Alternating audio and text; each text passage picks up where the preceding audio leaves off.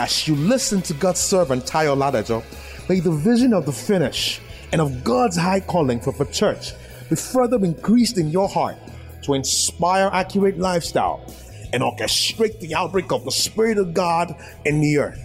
Be blessed in Jesus' name. Now, when the Bible says you will bring forth fruit in your old age, that's a very powerful pronouncement. Not only will, will the righteous flourish, all encompassing prosperity, not only will he grow like cedar of Lebanon, he's speaking of maturity, character, strength for enlargement. The third one is that in your old age, you will yet bring forth fruit. That means the order of death will be reversed in your life. Reversal of the order of death. Reversal of the order of death. That means resurrection and life will be made will be made a reality in your life. The order of death, the condemnation of sin, the, the, the law of depreciation will be reversed. Hallelujah. By the law of spirit of life in Christ. By the law of spirit. You know, is the law, is, is the law of depreciation, is the order of death that humanity is subjected to. That's what makes people depressed when things are not working around you. That's what make people that's what make people confused when they handle so many things. The lack of wisdom, the lack of foresight, limitation of, of human nature. You break through it in Jesus' name. You break through it your mind will be alert. As you grow older, you become sharper. That's the purpose of God. The order of death can be reversed. But listen to the key. This is the key. Look at verse 13. This is the key. Those that be planted in the house of the Lord shall what? Flourish in the court of our God.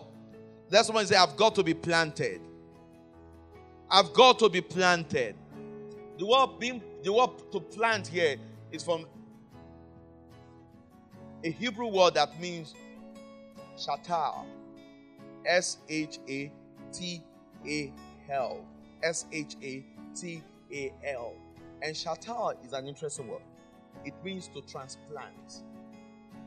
You know, when something is transplanted, when the, when the, when the plant is transplanted, you know that it enters a new dimension of blossoming. You know, that's why you plant seeds, isn't that so?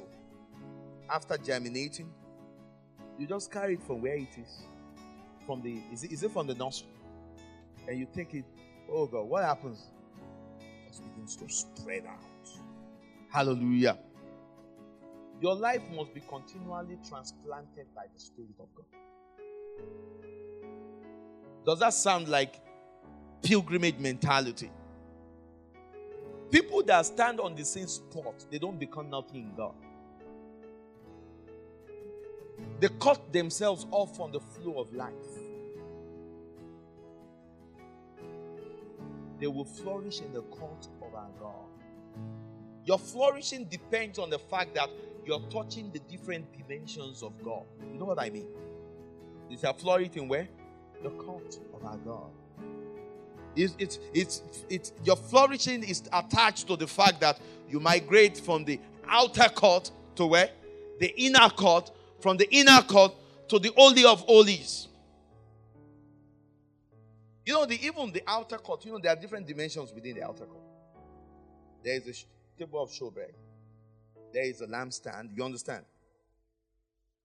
So, what God is saying to you, you're flourishing in the Spirit, you're flourishing in God hinges on your being able to yield to the Spirit so that it takes you from one compartment and timber in Him to another. Thank you for listening to this timely word of the Lord.